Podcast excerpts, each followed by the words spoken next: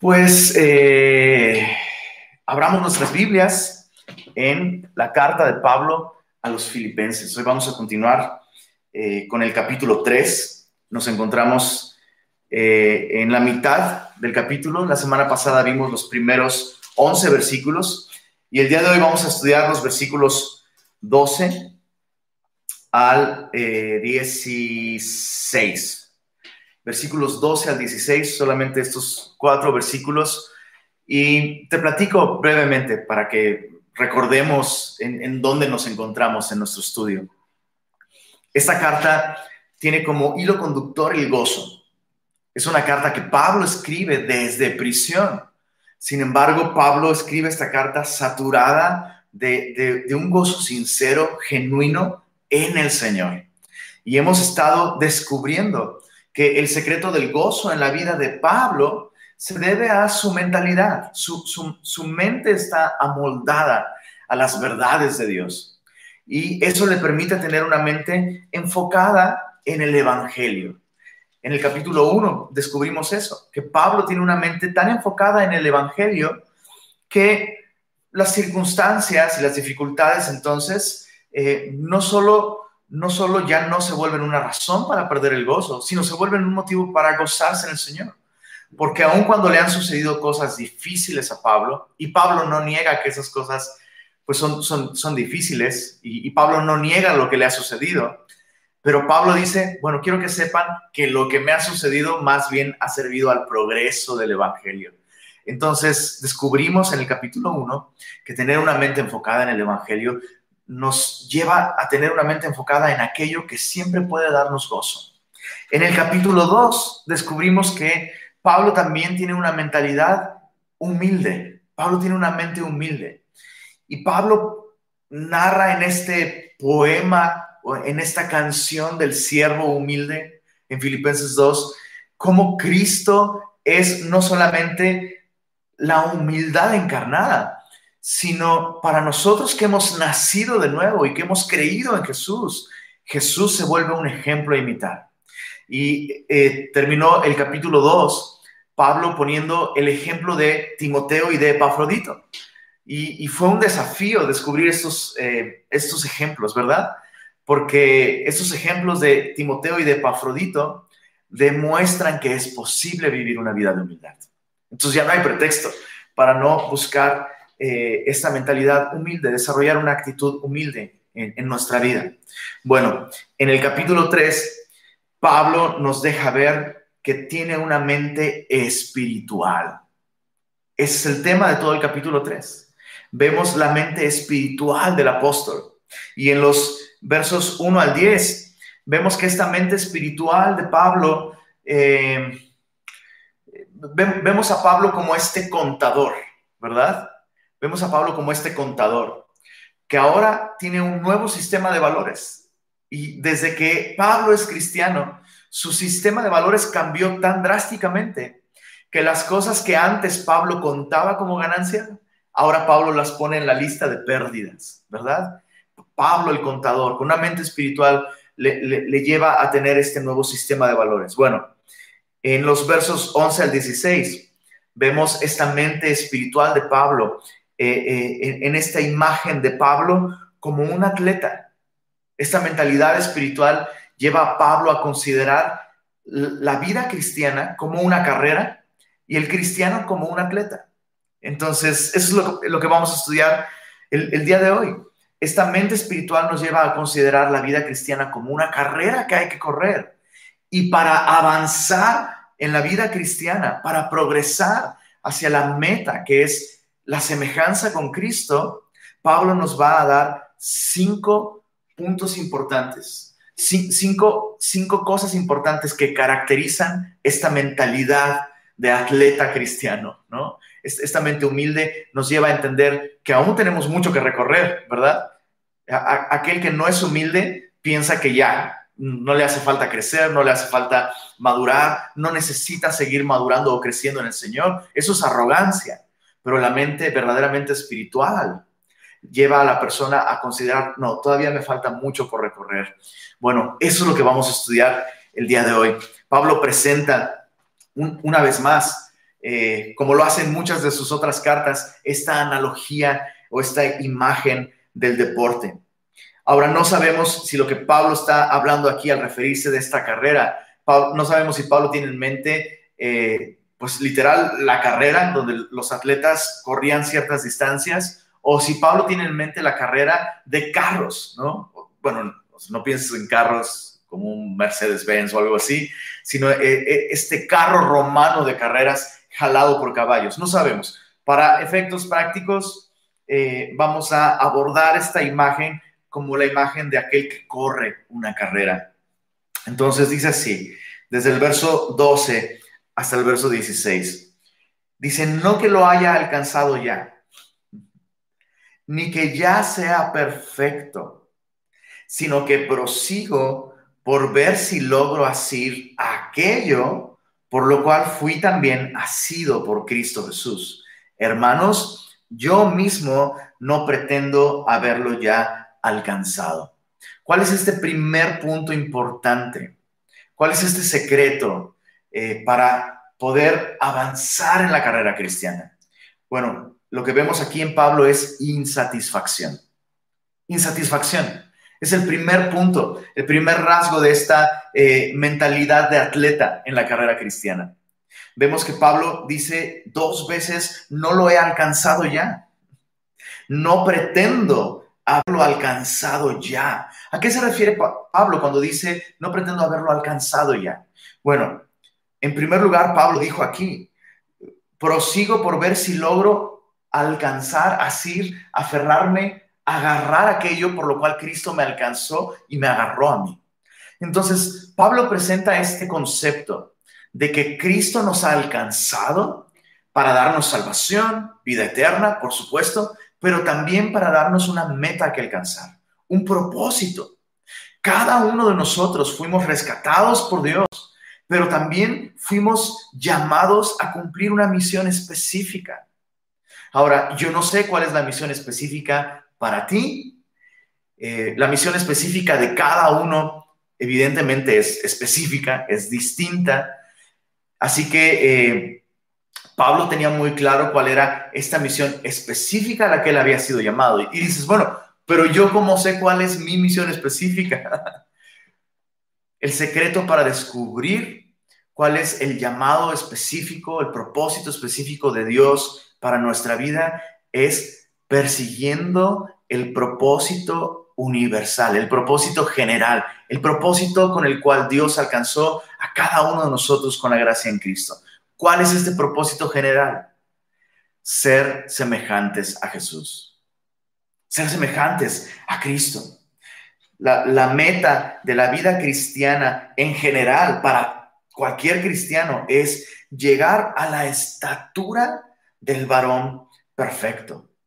Esa es la meta a la que, a la que debemos perseguir. Muchos cristianos vivimos sin gozo o viven sin gozo porque se enfocan solamente en descubrir cuál es ese llamado específico y, y descuidan o ignoran el llamado general. No sé si estoy siendo claro con esto, pero para mí esto fue muy, me trajo mucho descanso el, descubrir esta verdad bíblica, que mientras yo me enfoque en perseguir esta meta de ser como Cristo, eso me va a llevar eventualmente a la carrera específica que Dios me ha llamado a correr. Así que Pablo dice, yo mismo no pretendo haberlo alcanzado ya. Esta meta general, el llegar a la estatura del varón perfecto, como Pablo lo dijo en los versos anteriores, ser semejante a Jesús en su muerte. Dice Pablo, no lo he alcanzado ya.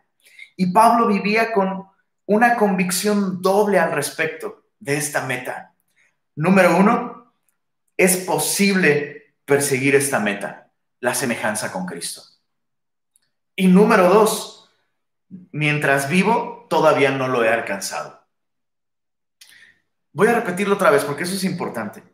Pablo vivía con esta convicción doble respecto a esta meta, la semejanza con Cristo. Número uno, es posible perseguir esta meta. Y número dos, mientras estemos vivos, no la hemos alcanzado todavía.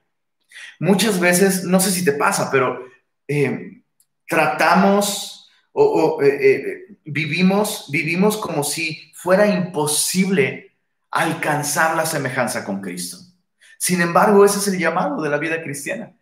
El llamado de la vida cristiana es a perseguir la semejanza con nuestro Salvador. Entonces, dejemos de vivir como si eso fuera inalcanzable. Ahora, quiero insistir, hay un equilibrio aquí. Pablo vive con la convicción de que es posible perseguir esta meta pero también vive con la convicción de que mientras estemos vivos, aún no lo hemos alcanzado. Y me encanta este equilibrio, ¿no? Eh, claro que es imposible alcanzar la semejanza con Cristo por nuestras propias fuerzas, pero la Biblia me llama a ocuparme en la salvación que ya he recibido. Y entonces eso describe de manera general esta insatisfacción de Pablo. Quiero aclarar que Pablo no está insatisfecho con Cristo. Pablo está satisfecho con Cristo. Pablo adora a Cristo. Pablo está pleno en Cristo. Pablo tiene una justicia perfecta posicionalmente ante Dios. Su, su posición es inmejorable por lo que Cristo hizo. Pero en su experiencia como cristiano, en su madurez, en su crecimiento como cristiano, en aprovechar y en y, en, en aferrarse al propósito por el cual Dios le alcanzó, Pablo vive insatisfecho. Hay un sentido de insatisfacción que es sano en la vida cristiana. ¿Tiene sentido lo que te estoy diciendo? O sea, Pablo no está insatisfecho con Cristo, Pablo no está insatisfecho con que no puede ser, la vida cristiana es muy difícil y ahora me va súper mal. No, Pablo está insatisfecho con su propio desempeño espiritual. Y la Biblia nos habla de esto constantemente. Hay un sentido de insatisfacción que de hecho es saludable para el cristiano. La Biblia nos dice que el que piensa estar firme, cuidado, mire que no caiga. La Biblia nos dice que el que cree que sabe algo, aún no sabe nada como debería saberlo. Y ahora Pablo dice, yo mismo, y es un enfático en el griego, yo mismo no pretendo haberlo alcanzado ya.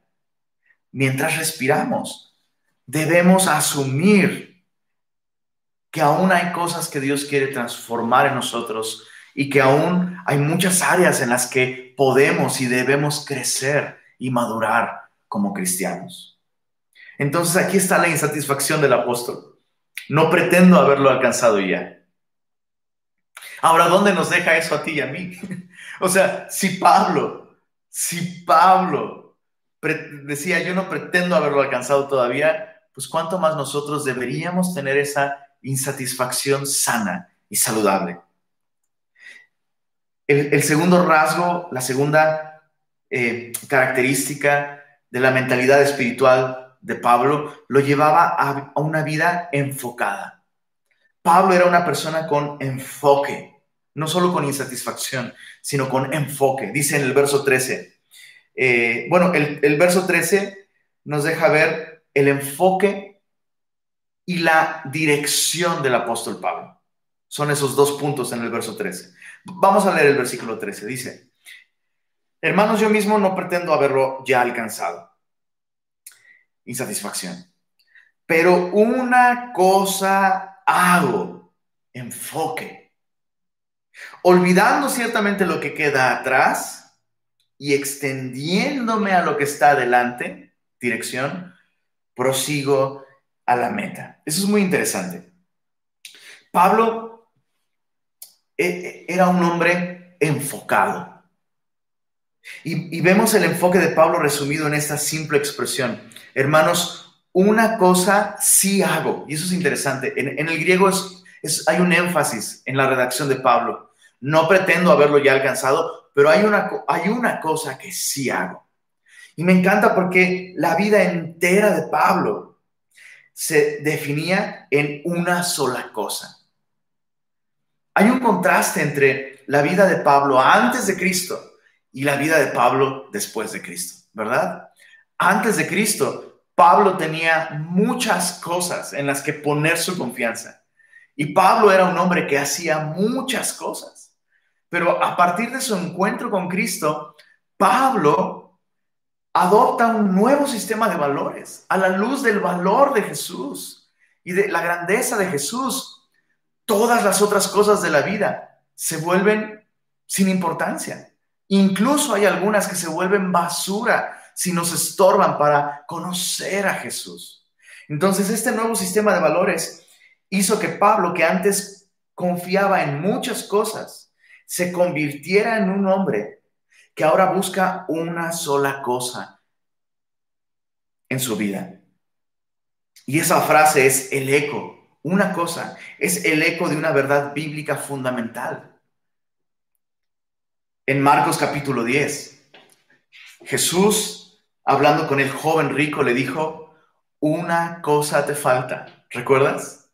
Una cosa te falta. Vende todo lo que tienes, dalo a los pobres y ven y sígueme. Ven en pos de mí. Pareciera como que mencionó varias cosas, pareciera que mencionó tres cosas, pero realmente las dos primeras cosas son un resultado de entender la única cosa importante, caminar detrás de Cristo, seguirle a Él. Otra vez, ¿te das cuenta? Cuando abrazamos este llamado principal y general, ir detrás de Cristo, perseguir su, su ejemplo, una vez que somos salvos, perseguir su ejemplo. También en Lucas capítulo, eh, no recuerdo el capítulo, no, y, no, lo anoté, pero eh, en, en, Lucas me parece que es capítulo 11.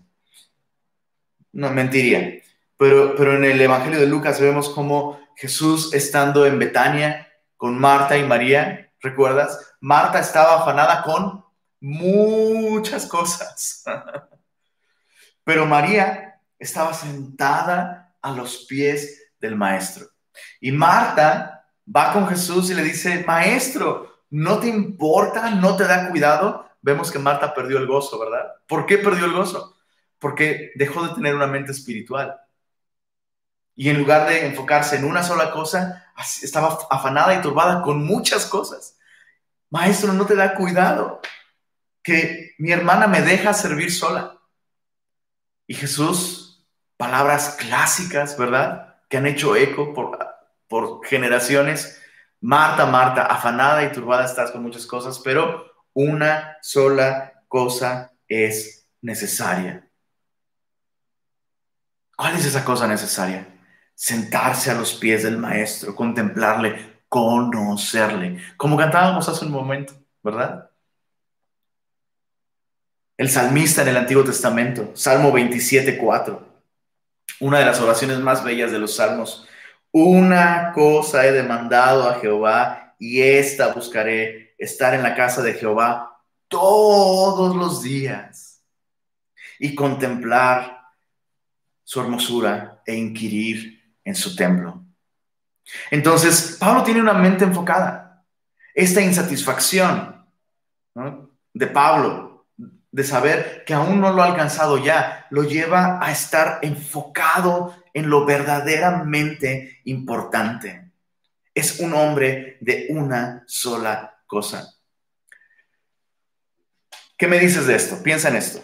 ¿Qué te diría tu esposa si tú le dijeras, mi amor, en mi vida tú eres, el, tú eres la primera? Ahora, las esposas de inmediato entienden cuál es el problema de esa frase. Muchos hombres todavía están tal vez, ¿qué eso tiene, qué tiene de malo? Pues sí, mi amor, tú eres la primera. ¡Pum! Toma, ¿cómo que la primera? Yo debo ser la única.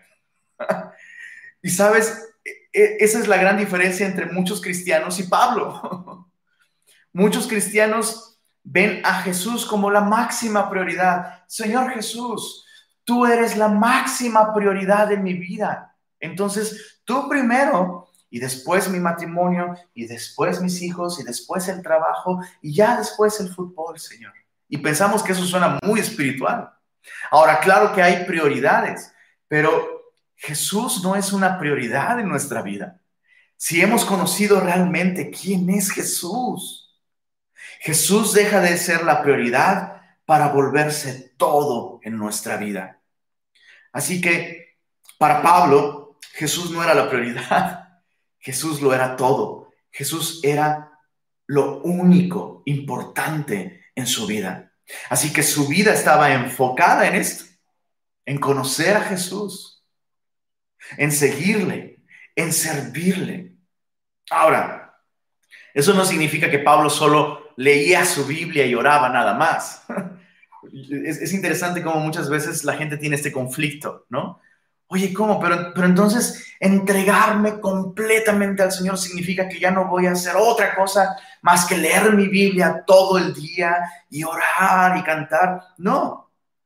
Pablo, siendo un hombre de una sola cosa, tenía una vida impresionantemente activa, viajando, escribiendo, haciendo tiendas de campaña con sus propias manos, discipulando cristianos, incluso en, Éfeso, abriendo, abriendo un, básicamente lo que era un instituto bíblico, predicando. Pablo era un hombre ocupado, pero realmente todas esas cosas las hacía como un resultado de perseguir una sola cosa, conocer a Jesús. Una vez más, responder a este llamado general.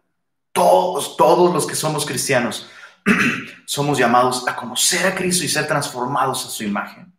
Si perseguimos esa única cosa, todas las otras áreas de nuestra vida se van a alinear con los propósitos, eh, con los distintos propósitos que cada uno de nosotros tiene.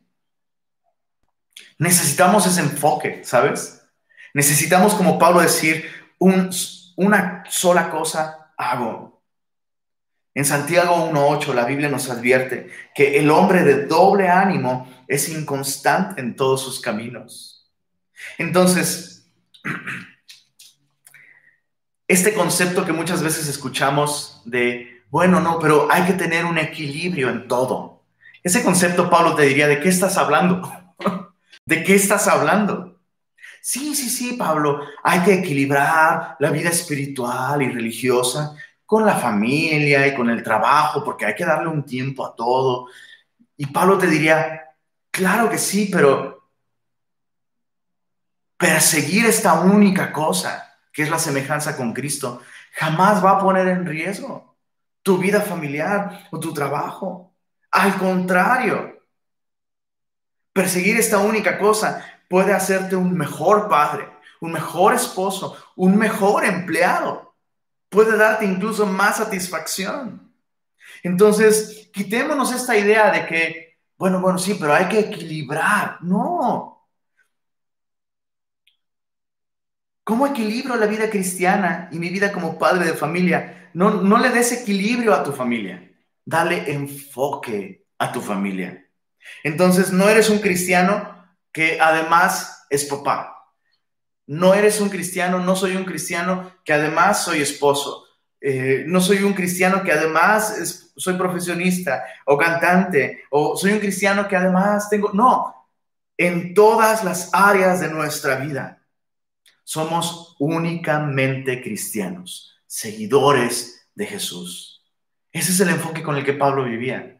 Si Pablo hacía tiendas, era porque hacer tiendas ayudaba precisamente a Pablo a perseguir esta única cosa. Si Pablo viajaba, era porque eso ayudaba a Pablo a perseguir este único propósito, perseguir la semejanza con Cristo. Pero además Pablo, dijimos en el verso 13, nos deja ver que también tiene dirección. Y qué importante es esto, ¿verdad? Porque está bien tener insatisfacción, ¿no? Entender que aún nos falta mucho por recorrer, tener enfoque, me dedico a este único propósito de ser como Cristo, pero hay que tener dirección.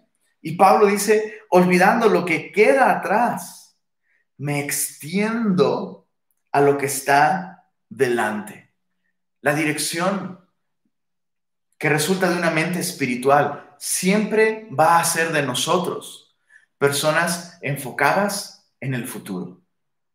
No significa que ignoramos el presente pero piénsalo bien, como nosotros normalmente percibimos el tiempo es de atrás para adelante, ¿no es así?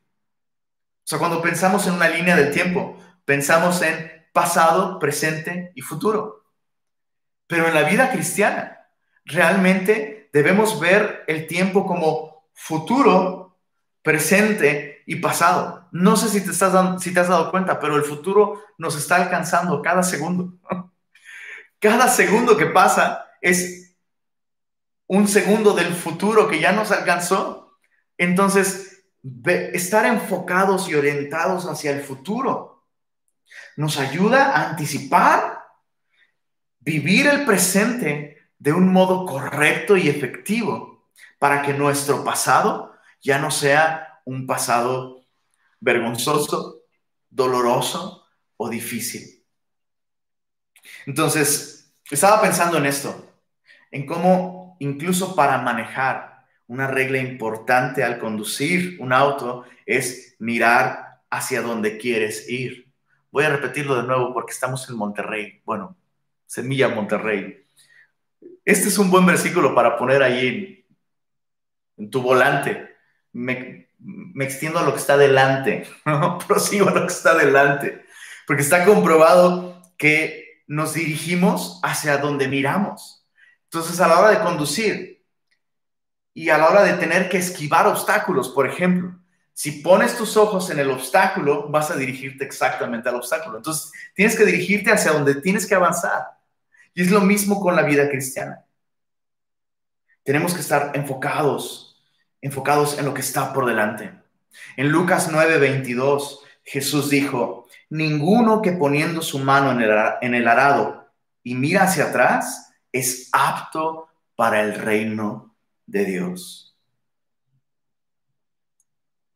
Pablo trataba adecuadamente su pasado. Me asombra mucho eso. ¿Cómo? Mirando hacia el futuro. Me sorprende que en mi propia vida, en mi propia vida, el pasado ha sido con cierta frecuencia algo que me algo que me estorba, ¿sabes? Para caminar el día de hoy y extenderme hacia lo que está adelante. Y cuando pienso en el pasado de Pablo, el pasado de Pablo podía detenerlo y frenarlo en su avance por, por dos razones porque su pasado antes de Cristo era muy malo. O sea, Pablo mismo describe cómo él forzaba a los cristianos a blasfemar. Cuando mataron a Esteban, él dio su voto para que mataran a Esteban. Entonces yo me pongo en los zapatos de Pablo y yo no sé, o sea, ¿no crees tú que el pasado podría haber sido una piedra de, tropiezo para Pablo? ¿No crees tú que el pasado podría haber sido algo que el enemigo hubiera podido usar para condenar a Pablo y decir, ah, mira, ahora predicando? Pero a cuántos cristianos los hiciste blasfemar, los, los arrastraste hasta la cárcel. Sin embargo, Pablo no estaba enfocado en eso. Pablo sabía que Cristo le había perdonado. Y ahora Pablo estaba enfocado en el futuro. Y yo quiero decirte esto a ti. Si tú has confiado en Jesús, si tú ya has nacido de nuevo, no debes permitir que el pasado te distraiga del glorioso futuro que nos espera a todos nosotros al lado de Cristo, pero el glorioso futuro aquí, Dios quiere usarte y mirar al pasado te va a desviar del propósito que Dios tiene para ti. Pero el pasado de Pablo era, era particularmente peligroso para él porque ahora como cristiano, Pablo también tenía un, pasado encomiable. Pablo plantó iglesias, Pablo tuvo visiones y déjame sugerirte esto. Creo que un pasado bueno puede ser más peligroso para el cristiano que un pasado malo. Voy a decirlo otra vez. Creo que el mayor peligro para Pablo era que las cosas buenas de su pasado le estorbaran para extenderse hacia la meta. Sabes, en, la vida cristiana, la vida cristiana exitosa es como la industria de la música. Un artista, una banda, un grupo es solamente tan bueno como su nueva canción o como su nuevo disco. Entonces, me, encanta que Pablo está vigente como cristiano. o sea, Pablo no está viviendo de éxitos pasados, ¿no? Y muchas veces como cristianos, un pasado fiel, un pasado bueno, un pasado en el que hemos servido al Señor y hemos glorificado al Señor, puede ser un estorbo para nosotros. Sí, yo, no, Dios me usó mucho, yo, yo servía, no, yo estaba bien involucrado y muchas veces hablamos de eso como, como, yo ya hice mi parte. Pero Pablo no. Pablo dice, mientras yo esté respirando, Dios quiere seguir transformándome y usarme. Y yo quiero decirte esto a ti. Deja de aferrarte a tus medallas del pasado, a glorias del pasado. El día de hoy realmente no sirven para nada, excepto para estorbarte. Así que, así como Pablo, prosigue a la meta. Un cristiano que, que, que, tiene, que está aferrado a sus medallas de otras carreras, ya no está corriendo las carreras nuevas. Y, no se avanza en la carrera mostrando las medallas de otras carreras. Tienes que correr la carrera presente. Entonces Pablo tiene insatisfacción, no pretendo haberlo alcanzado ya. Pablo tiene enfoque, una cosa hago, persigo este llamado general para todos los cristianos. Pablo tiene dirección, prosigo, ¿verdad? Me extiendo a lo que está adelante. Y Pablo tiene determinación. En el verso 14 dice así, prosigo a la meta, al premio del supremo llamamiento de Dios en Cristo Jesús. Esta palabra, prosigo a la meta, significa literalmente perseguir o ir detrás de algo. Y en tiempos de Pablo, este término se usaba en la casa para referirse a un cazador que va detrás de su presa con determinación y con esfuerzo. Esa es la actitud de Pablo para vivir su vida como cristiano. ¿No te encanta? Pablo está insatisfecho, está enfocado, tiene dirección, pero de hecho Pablo está haciendo algo. Pablo está yendo con esfuerzo detrás de esta meta.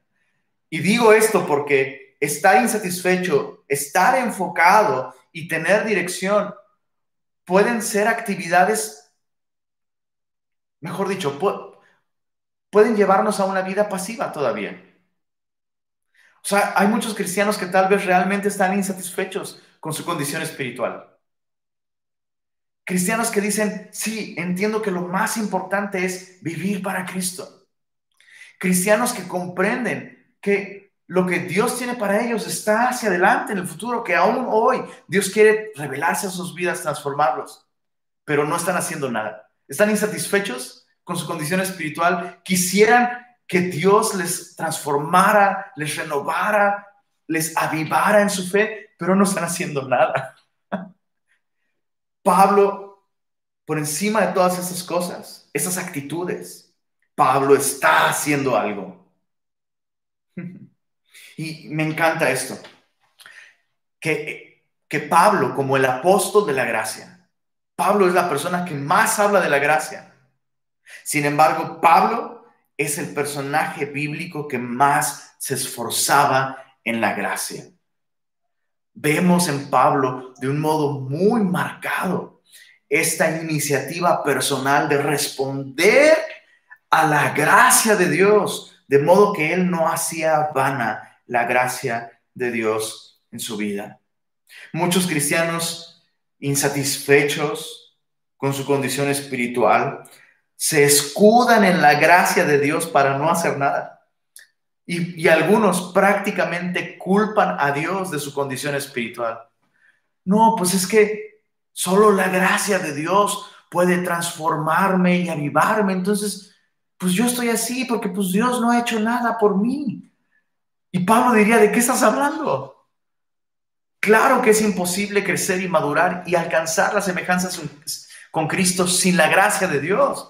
Pero tú y yo estamos llamados a ocuparnos de nuestra salvación, a no hacer vana la gracia de Dios en nuestra vida y proseguir a la meta.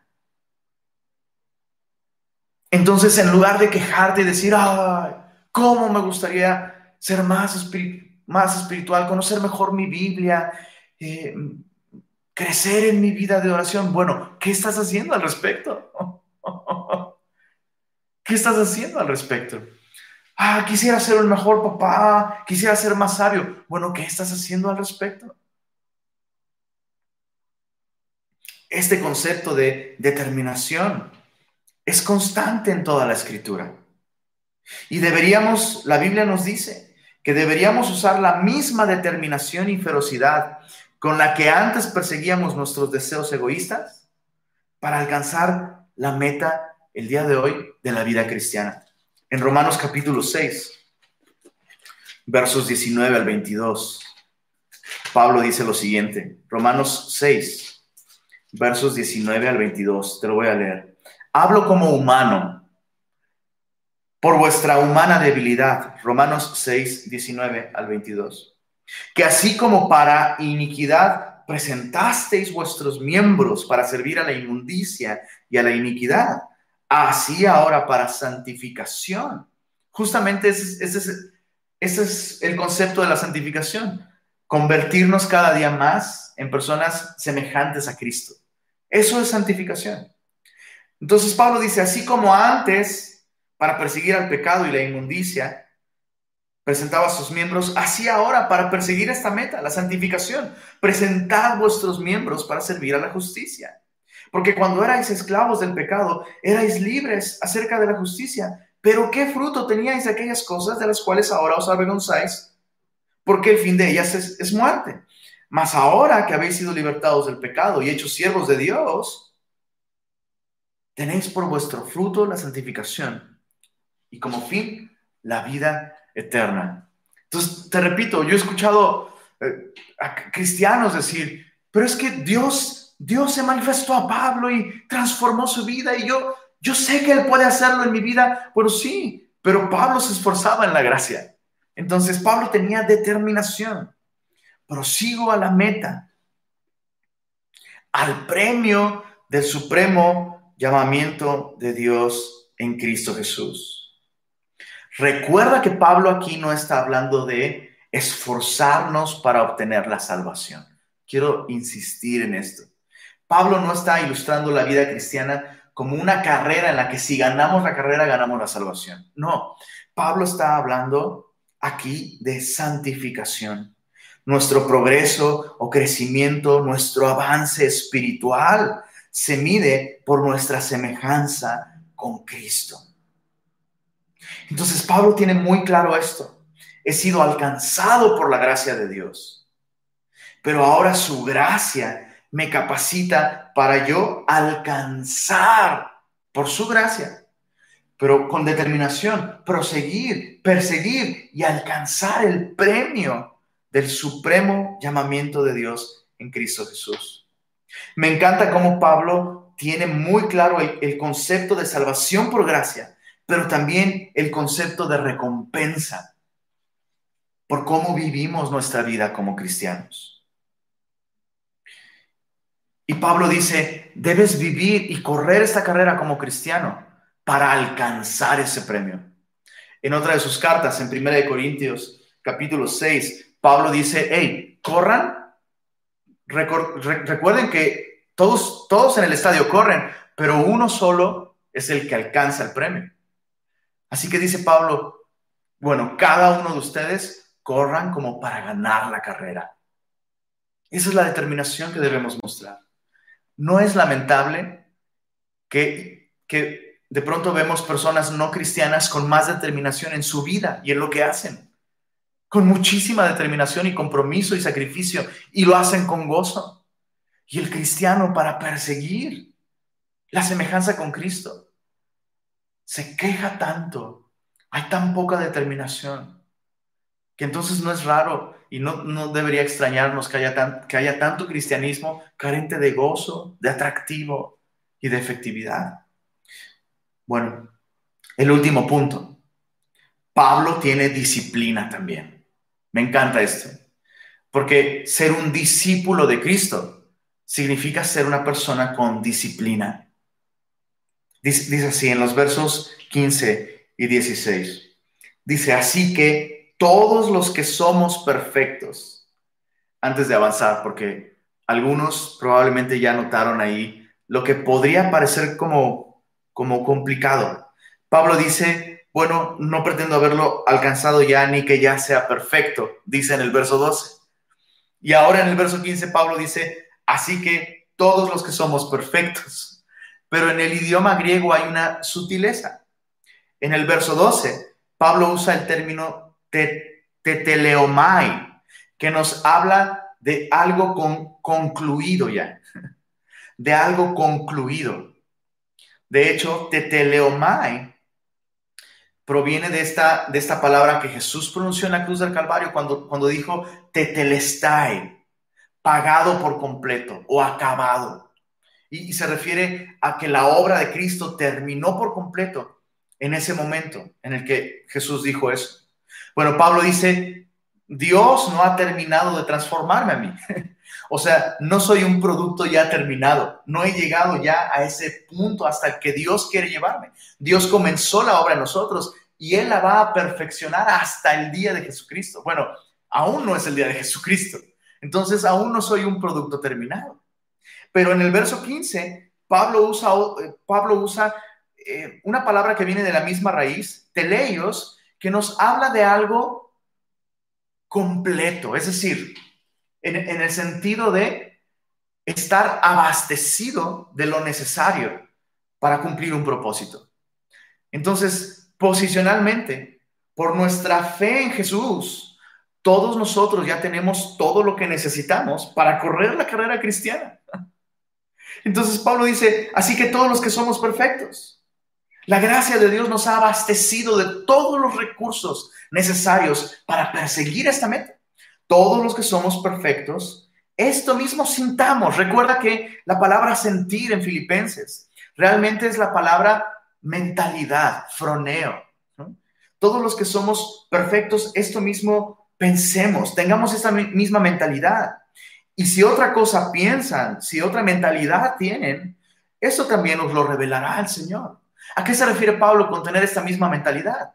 Tener esta misma mentalidad de que la vida cristiana es una carrera y la meta es la semejanza con Cristo. Y aún nos falta mucho.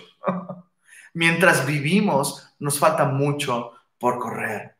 Entonces Pablo dice, pero en aquello a que hemos llegado, sigamos una misma regla, sintamos, pensemos una misma cosa. Dijimos que estos dos versículos nos hablan de la disciplina de Pablo como, como corredor de esta carrera cristiana, como discípulo. Bueno, Pablo dice, sigamos una misma regla y eso nos habla de disciplina, ¿verdad? Un atleta podría estar muy bien entrenado, podría tener, bueno, todos los beneficios de, un, de, buen equipo, de deportista y demás, pero si no sigue las reglas del deporte o de la carrera, puede quedar descalificado. Repito, esta carrera no se corre para alcanzar la salvación, sino la semejanza de, con Cristo. Entonces, perder la carrera o tropezar en la carrera no nos hace perder la salvación, pero sí nos descalifica y nos hacen menos efectivos. Perdemos recompensas y lo más importante, perdemos la oportunidad de alcanzar el propósito por el cual Dios nos ha alcanzado.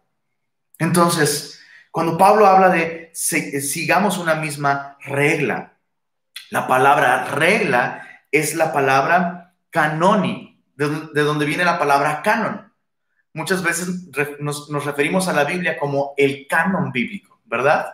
Bueno, la palabra canon significa sencillamente regla. Es algo para medir. Y me encanta ese concepto de, que la Biblia es el canon, porque la Biblia es la medida de la vida del creyente. El creyente tiene que medir su vida, su matrimonio, su progreso espiritual. Lo debe medir con la palabra de Dios, no con las opiniones de otros, ni con los valores de la cultura o del mundo. La vida cristiana se mide por esta regla. Bueno, Pablo, Pablo nos invita aquí a seguir esta misma regla. ¿Cuál es esta regla? Cristo debe ser la regla con la que nos medimos. Y todo creyente debe aspirar a ser como Él. ninguno de nosotros debe ser la regla para alguien más. Yo no puedo, yo no puedo convertirme en la regla de mi esposa y de mis hijas. Estoy llamado a ser un ejemplo para ellas, por supuesto. Pero la regla con la que cada uno debe medirse es Cristo. Y, esto, por un lado, me consuela y me da paz, pero por otro lado, es como una advertencia. Me consuela porque en mí, en mi carrera con Cristo, el día de hoy, Cristo espera que yo llegue a cierto punto. Y yo puedo ver alrededor y puedo ver muchas otras personas que van más adelante en esta carrera. Pero yo no estoy llamado a correr la carrera de él, ni la, ni la carrera de ella. Yo estoy llamado a correr mi carrera. Entonces, eso me da descanso. Eh, eh, eh, el que mi esposa siga la carrera significa que ella el día de hoy va a tener desafíos distintos a los que yo tengo el día de hoy. Y eso está bien. Entonces, esto me da descanso, porque eso me ayuda a poner mis ojos en Cristo y, y evita que yo me mida con otros. Pero, por otro lado, me advierte porque esto significa que no existen atajos en la vida cristiana. Cada uno de nosotros, si quiere alcanzar esa estatura, no puede saltarse escalones. Es necesario que cada uno de nosotros, que hemos nacido de nuevo, caminemos y recorramos todo el tramo que Dios tiene para nosotros delante de nosotros. Así que esa es la mente, la mente espiritual de Pablo. Y esa mentalidad espiritual le daba gozo le daba, le, daba vitalidad, eh, eh, porque lejos de desanimarse, eso animaba a Pablo a proseguir, a dejar atrás el pasado, a enfocarse. Mientras él siguiera vivo, eso indicaba que Dios le estaba permitiendo seguir corriendo la carrera y Pablo hasta el último día de su vida presionó, se extendió y prosiguió. Así que yo quiero animarte a esto. Creo que eso es algo que Dios quiere hacer, animarnos a proseguir hacia la meta. Oramos. Señor, gracias por esta nueva ciudadanía que, que tú nos has dado, Señor. Ya no tenemos los valores de este mundo, tenemos una nueva ciudadanía que está en los cielos. Y eso nos, nos permite, Señor, correr en esta carrera de la fe. Gracias por recordarnos que mientras seguimos vivos, sí, hay mucho que aún deseas transformar en nosotros, pero eso significa que aún tienes planes y tienes propósitos para nosotros, Señor. Y yo te ruego, Señor, que hagas de todos nosotros como creyentes, personas con esta mentalidad espiritual, insatisfechos, Señor, humildes, no pretendiendo haber alcanzado ya la meta, Señor, enfocados en una sola cosa que dejemos de ver la vida cristiana como independiente de nuestra vida laboral o nuestra vida familiar, Señor. Con determinación y con disciplina. Ayúdanos, Señor. Y gracias por este privilegio que nos das de perseguir este propósito mientras vivamos, Señor. Sigue transformándonos, sigue moldeándonos y sigue fortaleciéndonos, por favor, Señor. Gracias por tu palabra. En el nombre de Jesús. Amén.